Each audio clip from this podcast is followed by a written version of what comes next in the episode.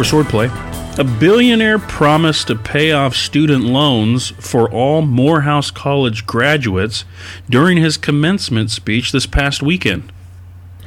And that man's name is Michael Gary Scott. Nick, are you one of Scott's tots? Obviously, an office reference. I didn't know you watched The Office, Alex. Never seen an episode. Okay, this is Swordplay. and we are your hosts. I am uh, Nick Perez, preaching minister for the Davis Park Church of Christ in Modesto, California. I'm Alex Flood. I'm an evangelist for the Lake Phalen Church of Christ in St. Paul, Minnesota. On this episode of Swordplay, Ruth chapter 2. Chapter 2, Nick. And uh, let that be a reminder to our listeners to go back and read the book of Ruth. Very short, only four chapters. We've already covered chapter 1. You can check the archives for that. What do we have today, Nick? Chapter 2. A lot of good stuff here. Yeah. Um, Boaz, and, uh, verse yeah, 1, right? We'll start in verse 1 here. Yeah. Enter Boaz. Nick, will you tell us a little bit about Boaz? Who is he? Well, it's interesting. The name Boaz itself could mean strong or strength, but the meaning of the name is debatable and is somewhat obscure. What we do know is that Boaz is a relative of Naomi's husband of the clan of Elimelech. In chapter 2, verse 20, we'll see that Boaz is called a close relative. Three times throughout the book, he's called a kinsman redeemer. 3 verse 20, excuse me, 2 verse 23, verse 9, and also verse 12 of chapter 3. Kinsman redeemer. Hmm. That's right. And so this term, kinsman redeemer, is a technical legal term, and it is related specifically to Israelite family law. Boaz, as the redeemer, was responsible for ensuring that the parcel of land in Bethlehem, which Elimelech had sold during the famine, would stay in the family, and that the family name continued after the death of all the males, uh, with no male heir to carry on the name. And so this function is uh, prescribed in the law, Leviticus chapter 25, verses 25 through 30, Deuteronomy chapter 25, verses 5 through 10. Hmm. And we're actually going to address this more directly in a few minutes right. when we get later into the chapter. Suffice it to say, Boaz is a worthy man. That's uh, how, what, how he's talked about here, what he's actually described as is a worthy man. He is a model Israelite. He is a man of some wealth, um, and possibly a valiant warrior because of the way that word worthy that, that, phrase yeah that phrase worthy man is used over in judges chapter 6 and verse 12 um, that's how gideon is described so uh, the phrase can be somewhat ambiguous. Um, the intent seems to be, though, to emphasize Boaz is a man of noble character. So uh, that's a bit about Boaz. Yeah, I think uh, that was a good summary. You've well upholstered that subject to take a phraseology from my Nick dictionary. That's right. They don't call me the Mexican lexicon for nothing. right. Excuse me. Verses 2 and 3, also verse 7, talks about the gleaning practices here that Ruth is to be engaged in. And so she comes after the reapers. Alex, talk a minute here about why does Ruth glean the grain after the reapers? Yeah, well, the law, uh, the law of Moses, provided for the poor. Excuse me. the poor being orphans, widows, foreigners. And so they were allowed to skim the leftovers. So the reapers would go through the field, and if they had missed something or if they had dropped something, the poor, the poor would come behind and, and pick up what was left over. Now, uh, I, I'd wondered why does Ruth ask permission if the law allows her to glean? Hmm. Uh, we get that little tidbit from verse 7. It's possible that Ruth was being polite Maybe she didn't want to seem too presumptuous. Uh, however, it's also possible that Ruth did not know the law. I mean, she's a foreigner, she just arrived on the scene. Um, even if she did know the law, I can see why she would feel intimidated to flex her legal right. I mean, what right does she have to speak up? She's a foreigner, she's a woman, this is the time of the judges. And so, even with that background, people were not exactly strict uh, adherence to the law of Moses during the time of Judges. They did what was right in their own eyes. Um, they probably didn't even have a thorough knowledge of every single law. So maybe that just wasn't to be expected. But that's the scene that we have here. She comes in, she reaps behind the reapers, and uh, she asks permission to do so.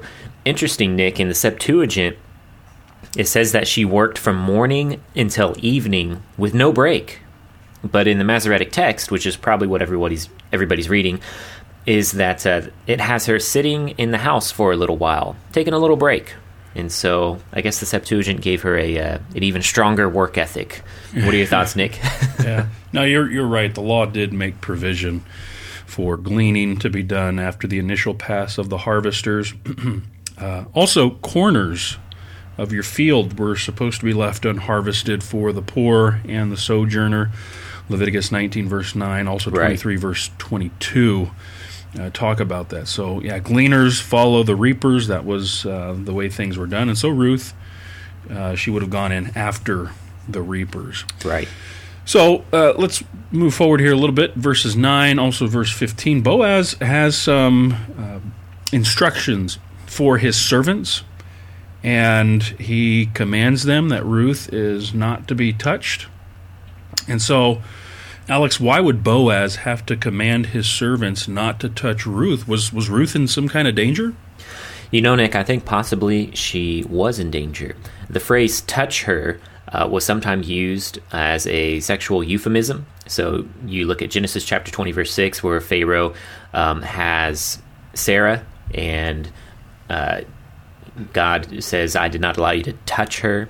Uh, Proverbs chapter 6, verse 29 um, talks about committing adultery, and it refers to it as touching a woman. So that phrase does have some of that connotation too there. That could be what we're seeing here. Boaz likely here he has hired temporary servants. That would have been common for the harvest season. You bring in these hired hands for the day give them a day's wage and they work out in the field for you.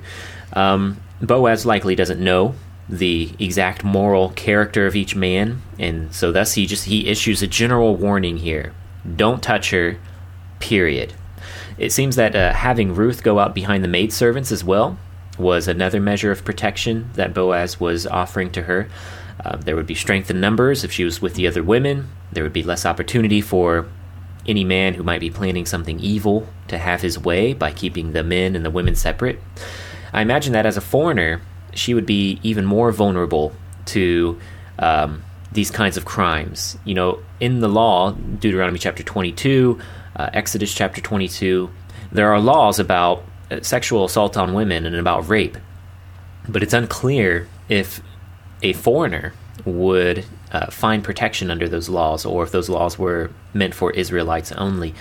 Uh, so maybe a raped foreigner would not find much help at that time, uh, especially Ruth because she has no family there, right? She has no father there to speak on her behalf, uh, no brother. She's just her. She's a foreigner, she's a widow, and she's got one friend, another widow. Uh, she's not a virgin, she's not engaged, she's not married, and so that's what those laws in Deuteronomy and Exodus do. They protect the uh, the virgin or the engaged or the married. You know, Nick, it kind of reminds me today of the most vulnerable women in the United States for sex trafficking. Mm minorities and immigrants. What do you think, Nick? No, I think I think that's uh, a, a, good connection to make. You know, um, the spotlight on uh, sexual harassment and uh, sex trafficking, things like that. It's it's the, the, spotlight's very bright on those things these days. The Me Too movement, hashtag Me Too, hashtag Church Too movement, and so the thing we should keep in mind, though, is those those things are not new. The threat of a woman being taken of, taken advantage of by a man is not new, uh, and I think that's what's in back of Boaz's instructions, which are quite strict here when you look uh, look at them closely. There's uh, you are to do. He's telling his servants, you are to do nothing which would cause Ruth to even blush or be embarrassed. You're not supposed to do anything uh, even close. So that would eliminate all the, you know, kind of locker room talk type whatever stuff that guys the whistles in, from the construction workers. Yeah, exactly. So um, but you know the thing is, again, it's not new. The battle of the sexes has been raging ever since the fall, when Adam blamed Eve and by extension God for his sin. So you're right, a foreign widow in Israel, especially during the times of the judges when people are just doing whatever they felt was right. It was definitely had it definitely had the potential for Ruth to become a victim in that society. And so uh, Boaz, noble man that he is, worthy man that he is, he's looking out for her. Yeah, that's right. Now, when Ruth receives this favor from Boaz, this grace, her reaction was surprise because she says, "I'm a foreigner. Why would you treat me so kindly?" Nick, does Ruth does Ruth's reaction show her view of foreigners? Like that's what she expects based on her own background in Moab, or does it show her expectation of what the Israelites would do and her own presupposition of their view of foreigners? What do you think? Uh, it, it, could be a bit of both. I'm going to lean probably toward the uh, probably toward the former. Okay. She was probably expecting the opposite reaction, since she is, by her own admission, a foreigner. So she was probably, and and there may have been a reputation in those days for what to expect from Israel and um, or from a Moabitess, right? Uh, right. Yeah, that's true. Also, so Boaz he's a gracious man. He shows grace, favor uh, to this stranger, and that's uh, that hospitable nature is a, a noble quality. Uh, what do you think, Alex? Well, uh, we mentioned last week that Israelites they are, according to the law, supposed to have a favorable view towards foreigners, since they once were foreigners themselves in the land of Egypt, and because Yahweh loves the foreigner, shows his love by providing food and clothing for them. That's Deuteronomy chapter 10, verses 18 through 19. But I think Ruth is uh, both expressing her view, you know, one and one that she expected others to have as well. Israel often fell short of the ideal, especially during the times of the judges. It may be that Boaz is being presented here in the story then as doing from the heart what the law required. So he is exemplifying this idea of living by faith. If this is the kind of man that Boaz appears to be, then it follows that this righteous man would not marry a Moabite woman. Aha, unless it was acceptable to God. So, bringing some of that purpose of the letter back into the narrative to show how would this accomplish the purpose of the book. Hmm. What do you think, Nick? No, that's that's good connections. well, Nick, are Ruth's good deeds counted as a work of faith in God's eyes? Are works then also rewarded today for the Christian? This is back of verse 12 from Boaz's statement. What do you think? Yeah, Yahweh repay you for what you have done, and a full reward be given you by Yahweh, God of Israel, under whose wings you have come to take refuge. The principle that God repays people according to their works is prevalent throughout the Bible. And so much so, by the way, that I've actually run across, uh, just in my own research, papers um, that uh, scholarly papers that guys have written because of the tension between salvation by grace through faith and uh, the aspect of judgment according to our works. And so they try to square that up and all that. Sure. Listen, whether it's the evildoer for his wickedness or the righteous for his good works, there was an understanding that Yahweh rewards or repays according to one's works. And even Jesus seems to pick this up in his uh, Sermon on the Mount, I believe, when he talks about God rewarding almsgiving and fasting. Matthew chapter 6, verse 4, also verse 18. Uh, that God rewards you uh, for your secret works. You're not supposed to go around flaunting it for everyone to see, but God sees in secret and He rewards those who participate in giving to the needy and also fasting. And since we still give to the needy and fast today, perhaps more of the former than the latter, uh, God still rewards good works today, I am persuaded. Uh, what do you think, Alex? Yeah, I think um, that's true. And the theme I want to bring back into this question as well uh, continues, and that theme has to show Boaz and Ruth being righteous in order to um, justify their their future marriage that's being foreshadowed, you know, already in chapter two. Boaz acknowledges early on that Ruth's dedication to Naomi is worthy of a reward from Yahweh. And perhaps this idea it's you know echoing things that he would have known about his ancestors, like Yahweh's promise to Abraham that God would bless those who bless Abraham. That's Genesis 12, verse 3. Or that God would bless the nation that blesses Israel. That's Numbers 24, verse 9. Perhaps we, as the readers, are supposed to see Boaz's future marriage to Ruth as the reward that Yahweh will give to her. And that would validate the lineage that follows from their marriage.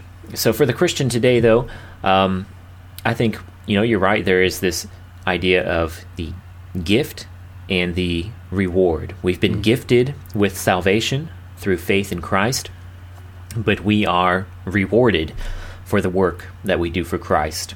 And we've talked somewhat about that in previous podcasts as well, so you can search the archives.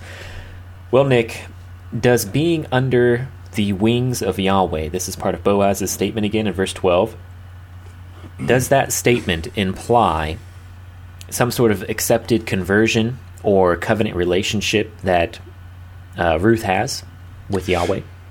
So, the, the big word for what Boaz is doing here is zoomorphism, uh, attributing animal qualities in comparison to God's nature.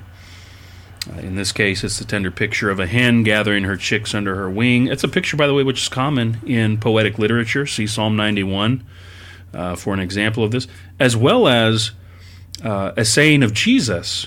He has uh, he says this of himself with regard to Jerusalem in Matthew 23, 37. I've longed to gather you like a hen gathers her chicks under her wings, but you are not willing. And so What's fascinating about this phrase uh, is that the, this figure, specifically of the wing and taking shelter under the wing, is used exclusively for Israel elsewhere in Scripture. Uh, see Deuteronomy 32, verse 11, for example, or Isaiah 31, verse 5, for another example. So, because of that, because it's used almost exclusively for Israel, I'm inclined to see some covenantal aspects here connected with this phrase of being gathered under the wing, taking shelter, refuge under the wing of Yahweh. Yeah. Does that make sense?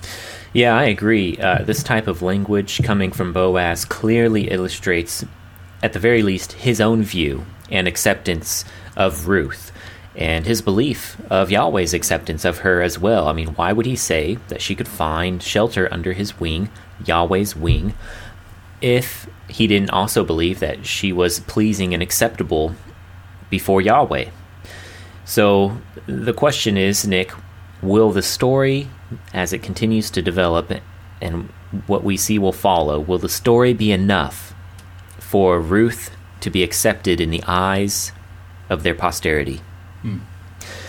Nick, is there any significance in verse 14 to Boaz joining his workers at mealtime? Yeah, at the mealtime uh, signals that the morning shift is over.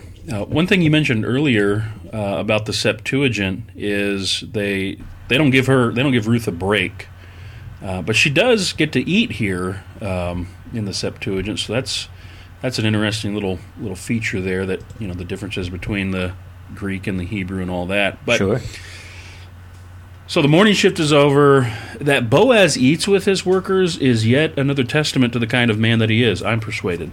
Uh, this particular meal is more than just refreshment before the afternoon shift begins. Boaz shows his compassion is on display here and it, it, it continues not just with how he treats Ruth in the morning, but into lunch as he invites Ruth to join in the meal. In ancient Near Eastern culture, saw the table as an opportunity for hospitality and for fellowship, and so Boaz is essentially communicating to his fellow Israelites that he's in fellowship with this foreign woman. Yeah. And so, yet again, Boaz's generosity knows no bounds. Uh, what say you, Alex? Yeah, I definitely uh, agree. It's good, good thoughts there. I was noticing how no one speaks up to rebuke Boaz, right? They all witnessed, they all acknowledged his treatment of Ruth, and apparently saw nothing worthy of disrepute. Boaz will tell the servants uh, right after that to let Ruth glean from among the sheaves now, not just the leftovers behind the reapers, but among from the good stuff. And he warns them do not insult her, do not harass her. And that seems to be more associated not with his anticipation of their disapproval, uh, but more associated with making sure that they understood Ruth has special permission here. Hmm. She's not breaking any rules. She's not stepping out of bounds. So again, there's this overwhelming acceptance from a righteous man of fellowship with this righteous Moabite woman, and a view towards Yahweh also seeing her as righteous and acceptable. Uh, so let's move forward here to verses 17 and 18, where we get an accounting of just how much Ruth has gleaned. My English Standard says it was an ephah of barley. That's right. Um, Alex, what's what's significant about this uh, measure of barley here? Well, from what I could find in different commentaries, an ephah, or a measure of barley, was about five gallons, or about 30 pounds of barley wow. grain. So Oof. that's a lot for one day's work. This would be enough for Ruth and Naomi to eat off of for weeks to come. And Ruth shows up and she gives it to Naomi. This is a testament both of her hard work, because of how much she was able to gather, uh, but also of her devotion to Naomi. She says, Here it is. Look what I've found for us. I'm giving it to you. When I was reading through Josephus's account of this story, Josephus records that Naomi also had some food that she was saving to give to Ruth as she comes home from a hard day's work. Where did Naomi get this food? Well, Josephus says that Naomi, in the meantime, was, was given food by her neighbors. And so I like the picture that Josephus' account uh, has because it, it shows a reciprocation of both thoughtfulness and love between not only Naomi and Ruth as they bring each other food, but also between them and the surrounding community. You have this idea of neighbors actually loving each other as they love themselves. And so, for being during the period of judges, there are some there are some highlights here where people are doing what's right. They're living the law by faith. What do you think, Nick? Uh, I found similar information as you did. Um, uh, 5.8 gallons is what I found. 22 liters for that ephah um, of barley grain. Liters. This is America, son. Yeah, for our uh, for our folks listening abroad, uh, give you an idea of how much she gathered there. Uh, the New English translation reads uh, thirty pounds is what Ruth took home to Naomi. So same same thing that you found there. Um, yeah, and by the way, it seems Naomi recognized it immediately. She recognized, wow, we, you got you brought home a lot here for a single day of work. And uh, also, we see Ruth, she shares the leftovers from her lunch. It seems to be, you know, gave her what food she had left over after being satisfied. So, definitely uh, the things that you were talking about there, the sharing aspect, the hospitality, and then um, if that is true about the what Josephus records, then also the, the hospitality and community aspect of this as well. Verse 20. Uh, Naomi said to her daughter in law, May he be blessed by Yahweh, whose kindness has not forsaken the living or the dead, is what, uh, that's how my uh, English standard reads in the first part of that verse. So let's talk a minute here about uh, Alex. How has God not withheld his kindness from the dead? Yeah, an interesting phrase. In fact, I think there might just be some some things getting lost in translation here. Uh, the Septuagint words it in a way that has Boaz not withdrawing his kindness from the living or the dead. Mm-hmm. And so that tension that we saw in chapter one between Naomi and uh, and Yahweh, and the statements that she makes about Yahweh's hand being against her and all of these calamities, and her being left empty and bitter, call her Mara. By the way, nobody actually calls her Mara in the Right. story. Right. So- She remains Naomi. yeah. Right. She, uh, the story has yet to give a full resolution of those statements, of that tension that you feel for Naomi. And this statement doesn't resolve anything. What it does is it shows that Naomi has this now high view of Boaz. Here we have a glimmer of hope. Boaz has not withdrawn his kindness from the living or the dead. Uh, it's like the future generations who will read this story, they will have to accept the marriage of Boaz and Ruth in order to believe in Yahweh's divine reversal of Naomi's misfortune. Those two things are going to go hand in hand. So, did Yahweh fill Naomi back up? Did he reverse her fortune? If you say yes, then you have to, at the same time, except that Boaz and Ruth have a legitimate marriage, righteous and acceptable in the sight of God, because that's the means through which God will work to accomplish his reversal. What do you think, Nick? I think you're uh, right on the money here, Alex, with how this uh, how this verse, the first part of it, gets uh, translated here. Because the my English Standard Version does translate that phrase as referring to Yahweh's steadfast love. Right. However, the Hebrew indicates that it's actually Boaz's kindness, because of his kindness, that he is to receive a blessing. Um, and so, what we see here is by taking care of Ruth and Naomi, Boaz is showing uh, steadfast love to the living, these two widows, but also to the dead, Elimelech, Mahlon, Chilion, and all that. Right, right. Uh, so, and I think that's probably more accurate in keeping with the overall tone of Naomi in the book of Ruth. right. She's had this crisis of faith, and um, the, the question that's left by the end of the book, even about Naomi, is does she find a way back?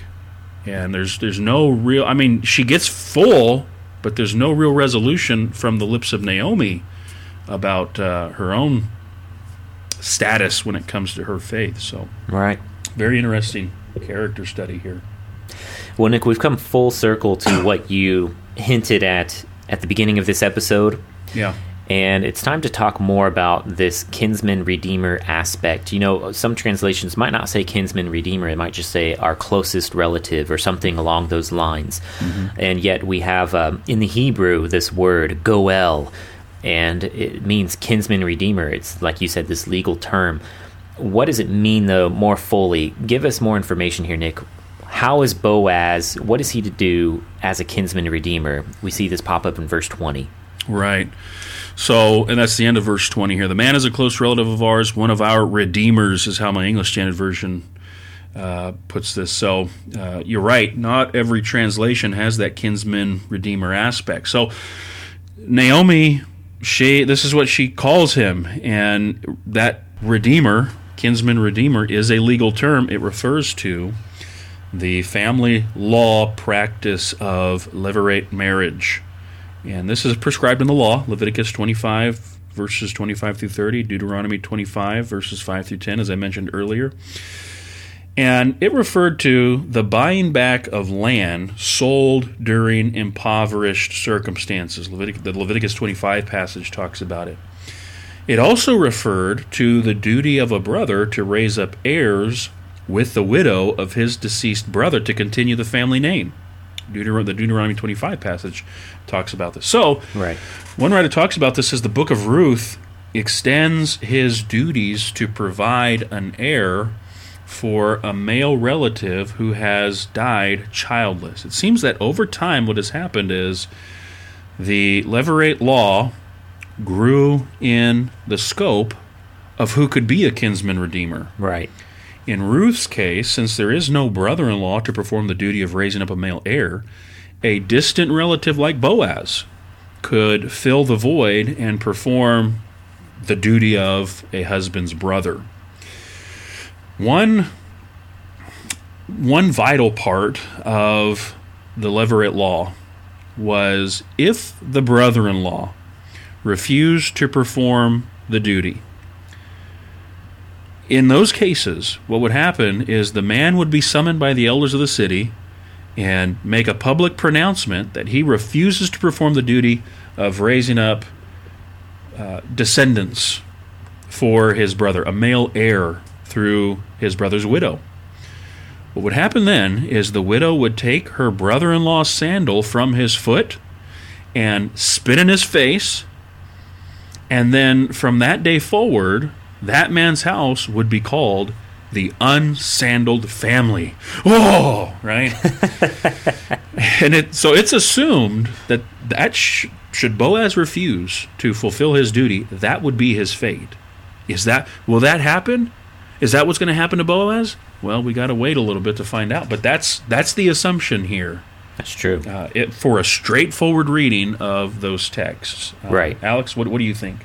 Well, I think it is interesting that the law came to be applied in such a broad manner, like you mentioned. You know, Deuteronomy 25 has it's the deceased uh, man's brother who is to uh, carry out the Levirate marriage. But like you said, by the time Ruth comes along, this is being applied in a much broader manner.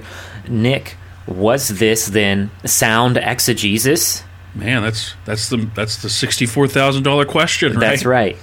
Well, here's the thing it's important to remember that the law was not written in order to cover every foreseeable circumstance. I mean, for example, Deuteronomy 19 gives a hypothetical scenario for an unintentional murder. Uh, someone's out with his buddy in the woods chopping wood, and uh, the axe literally flies off the handle and kills his buddy. Was it intentional? It goes through all these things. Did he hate that man ahead of time? And he says, if it's not, then he can find safety in a city of refuge. He's not guilty. Now, does that mean all other scenarios of an unintentional death don't count? Well, of course not. Um, the elders, the judges, the priests, the prophets, the tribal leaders, the officers, all of them had to make judgments based off of their understanding of the law and the spirit of the law, and God was okay with that. Yeah. The spirit of the law was that people's names in Israel should not be blotted out forever. That's not right. And so, applying the kinsman redeemer law more broadly in order to accomplish uh, the end of preserving uh, names in the tribes of Israel through history, that is sound exegesis. That is sound hermeneutics. Well, Alex, let me just say, I don't need no extra Jesus. I just need one Jesus. I, I mean, that, that's, that's such a vital thing, right? There's the letter of the law, but then, just as you mentioned, there's the spirit of the law Right. that, that carries the day here, and and everybody's okay with that. Yes. We'll, we'll, we'll see that they all walk away, and they're yeah. yeah, just imagine how how big the the law would have to be if it was going to cover every single scenario. it, it would grow by the day. It, it's it would be it'd be impossible. You can't live that way. God didn't write it that way. He didn't intend us to do it that way. This is why Jesus can come along in the New Testament and say, "Love God with all your heart, mind, soul, and strength. Love your neighbor as yourself." All the law and the prophets hangs on these two. There's definitely a priority of order there, but still, in these two things, that's the spirit of the law. Mm-hmm. Well, Nick, what did Naomi mean in verse 22 when she says, Yeah, don't go to another field, stick with Boaz's field, because you might be in danger of someone falling upon you? Was Naomi, uh, was she, what was she meaning there, Nick? Verse 22. Yeah, uh, it seems to me she's reiterating, albeit in different words, uh, what Boaz had told her earl- what had told Ruth earlier in the day, what we saw back in verses eight and nine. And so, as I mentioned there, so also I'll say here, apparently, uh, sexual harassment on the job that's not a new phenomenon. Even back then, they had their harassment concerns. They had their hashtag Me Too concerns as well. And so the word here that Naomi uses, it can be translated as attack or harass. And so um, as I mentioned before, Boaz he was very explicit. Don't do, don't be harsh with her with reproach, rebuke, anything that would cause her to blush with em- embarrassment. Um, uh, any any occasion of that would would be a violation of Boaz's command, but also a violation of Ruth herself. That's how it would have been viewed. So here, though, it seems just based on the way Naomi explains it, she has graver concerns about the welfare of Ruth in the fields. Um, does that make sense? Yeah, I think that's right. Um, you know, Boaz already gave the commands to all of his servants don't touch her, don't insult her. It seems that Naomi's fears for Ruth uh, have to kind of center around, they seem to be centering around that, you know, Ruth is in danger of possibly being raped which tells you something about the time in which they lived, the dangers of the ancient world. And uh, Nick, you're right to talk about today as well. Even in our modern societies, uh, there are still scores of sexual assaults. Uh, the weak and vulnerable are still preyed upon by evil men. And uh, perhaps we could take a note from the righteous Boaz here and find ways within our own power to set up safeguards for the weak and vulnerable. That's what Boaz does for Ruth. And I think church leaders today are especially able to do this by making good church safeguarding policies. Highly recommend the uh, safeguarding policy guide for churches and ministries by. Uh, you can Google that. I can't remember the author's names. Baz. Basil Tchividjian. I don't know how to spell that though. I know it starts with a T. Yes. well, Nick, um, we end chapter 2, the very last verse, 23, and it says mm-hmm. that Ruth uh, worked in Boaz's field from harvest to harvest, from barley harvest to the wheat harvest. How long was that? From what I can find, it's about six or seven weeks. Um, from late April to early June by our calendar. Did you find anything else? Yeah, this is how they figured out Pentecost. Mm. Pentecost mm. is called the feast, the Feast of Weeks because it's a, a week of weeks. That's what seven weeks is. Seven weeks, a week of weeks. That celebrated the uh, harvest of the wheat. Um, that came to be called Pentecost because of the 49 days. The, so celebrated on the 50th day there. It's after the barley harvest, right? So as soon as they put that sickle to the grain for the barley harvest, they count off seven weeks, and boom, that's Pentecost, and they're harvesting the wheat. Hmm, Nick, hmm, I'm thinking of some New Testament updates. The barley first fruits were indeed offered as a sheaf or wave offering uh, right after Passover, right around the same time Jesus was resurrected. Hmm. Uh-huh. Hmm. And then the church did begin on the day of Pentecost, which would be the first fruits of the wheat harvest. Hmm. Hmm. Very hmm. interesting. I think there might be something going on there, Nick. I am stroking my beard even as you talk. That's right, my long white Chinese beard. Hmm. hmm. I'm not Chinese. I don't have a beard. But uh, Nick, I think that brings us to our one minute sermon. Yeah, so this is the for season two. This is a new segment we introduced uh, last week. Sunday's coming, and Alex and I were both preachers. We have a heart for preachers as well, and it can be tough to uh, week in and week out come up with the material that you need for your sermon. So we provide this as a service to those of you who will be in the pulpit this week. Uh, and also to your members, if you want to hear uh, a sermon from your preacher. You can uh, you can take the the stuff we're going to give you, and then take it to them. And uh, here's how it works. Excuse me. We will give Alex will give me. I will give him a song title from any genre of music and then we have to come up with a sermon on the spot, sermon, a, a, just a one minute sermon, a text as well to be provided. And this will be the uh, well the first fruits of your sermon preparation. So, uh, do you want to go first? Do you want me to go first, Alex? Um, I don't know. You choose.